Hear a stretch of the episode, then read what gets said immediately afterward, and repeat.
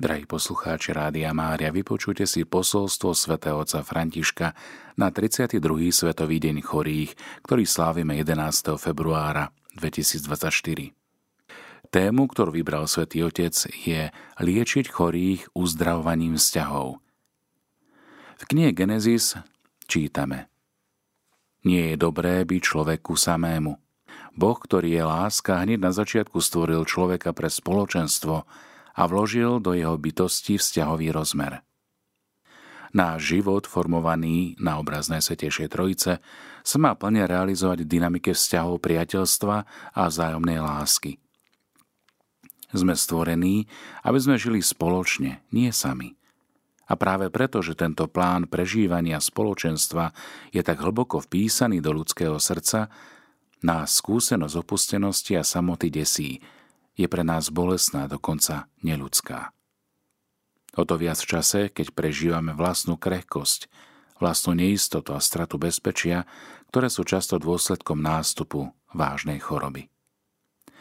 Myslím napríklad na tých, ktorí boli počas pandémie COVID-19 strašne osamelí. Pacienti, ktorí nemohli príjmať návštevy, ale aj lekári a sestry a pomocný personál, ktorí boli prepracovaní a pritom zavretí v izolácii na oddeleniach nemocníc. A samozrejme, nezabúdajme na tých, ktorí museli o samote čeliť hodine smrti. Hoci starostlivosti zdravotníckého personálu, ale predsa ďaleko od svojich rodín, od svojich najbližších. S bolesťou spolu cítim s utrpením a osamelosťou tých, ktorí sa následkom vojny a jej tragických dôsledkov ocitli bez opory a pomoci. Vojna je najstrašnejšia zo sociálnych chorôb a najvyššiu cenu za ňu platia tí najkrehkejší ľudia. Je však potrebné zdôrazniť, že aj v krajinách, ktoré sa tešia mieru a majú viac prostriedkov, prežívajú ľudia obdobie staroby a choroby často v osamelosti a niekedy dokonca aj v opustenosti.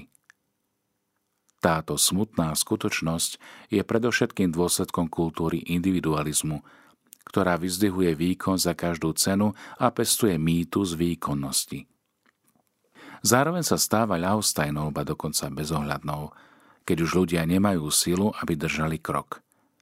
Stáva sa kultúrou vyraďovania, v ktorej ľudia už nie sú vnímaní ako prvoradá hodnota, ktorú treba rešpektovať a chrániť, najmä ak sú slabí alebo handicapovaní v prípade, že ich ešte netreba, ako pri nenarodených deťoch, alebo ich už netreba, ako pri starých ľuďoch. Žiaľ, takéto myslenie preniká aj do niektorých politických rozhodnutí, ktoré nie sú zamerané na dôstojnosť ľudskej osoby a jej potreby a nie vždy uprednostňujú stratégie a zdroje potrebné na to, aby sa každej ľudskej bytosti zaručilo základné právo na zdravie a prístup k zdravotnej starostlivosti. Opustenosť týchto krehkých ľudí a ich osamelosť podporuje aj to, že starostlivosť o chorých sa obmedzuje len na zdravotnícke služby a nie je rozumne sprevádzaná aj terapeutickým spojenectvom medzi lekárom, pacientom a rodinným príslušníkmi. Bude užitočné, ak si znovu vypočujeme tieto slová zo svätého písma.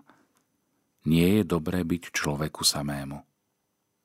Boh to hovorí na samom začiatku stvorenia a odhaluje nám tak hlboký zmysel svojho plánu s ľudstvom, ale aj smrteľnú ranu, spôsobenú hriechom, ktorý sa medzi tým vkráda a vyvoláva nedôveru, zlomy, rozdelenia a tým vytvárajúcu izoláciu.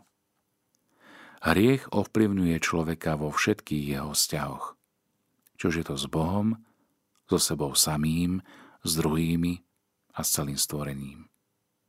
Takáto izolácia spôsobuje, že strácame zmysel života, oberá nás o radosť lásky a spôsobuje, že vo všetkých rozhodujúcich etapách života prežívame ťaživý pocit osamelosti. Bratia a sestry, prvá starostlivosť, ktorú v chorobe potrebujeme, je blízko plná súcitu a nežnosti. Preto starostlivosť o chorého znamená predovšetkým starostlivosť o jeho vzťahy. O všetky jeho vzťahy. S Bohom, s druhými, s rodinou, s priateľmi, zdravotníckými pracovníkmi, so stvorením, so sebou samým. Je to možné? Áno, je to možné. A my všetci sa máme snažiť o to, aby sa tak stalo. Pozrime sa opäť na obraz milosrdného Samaritána, na jeho schopnosť pomaliť krok a stať sa blížnym, na jeho nehu, s ktorou tíšie rany trpiaceho brata. Pamätajme na túto ústrednú pravdu nášho života. Prišli sme na svet, pretože nás niekto prijal. Sme stvorení pre lásku. Sme povolaní k spoločenstvu a k bratstvu. Tento rozmer nášho bytia nám poskytuje oporu najmä v časoch choroby a krehkosti a to je tá prvá terapia, ktorú všetci spoločne musíme prijať, aby sa vyliečili choroby spoločnosti, v ktorej žijeme. Vám, ktorí prežívate chorobu, či už prechodnú alebo chronickú, by som chcel povedať, nehambite sa za svoju túžbu po blízkosti a nie. Neskrývajte ju a nikdy si nemyslite, že ste pre druhých príťažou. Stav choroby nás všetkých vyzýva, aby sme sa vymanili z hektického tempa, v ktorom žijeme a znovu objavili seba samých.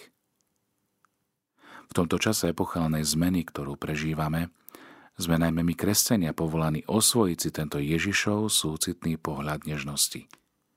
Starajme sa o tých, ktorí trpia a sú osamelí, možno aj odvrhnutí a marginalizovaní. Vzájomnou láskou, ktorou nás Kristus Pán obdarúva v modlitbe a najmä pri slávení Eucharistie, uzdravujme rany osamelosti a izolácie. A tak spolupracujeme na tom, aby sme čelili kultúre ľahostajnosti či vyraďovania individualizmu a pestovali kultúru nehy a súcitu. Chorí, slabí a chudobní sa nachádzajú v srdci cirkvy a musia byť aj v centre našej ľudskej pozornosti a pastoračnej starostlivosti. Nezabúdajme na to. Zverme sa Najsvetejšej Panne Márii, ktorú zývame ako uzdravenie chorých, aby sa za nás prihovárala a pomáhala nám byť tvorcami blízkosti a bratských vzťahov. V Ríme pri Svetom Jánovi v Lateráne 10. januára 2024 pápež František.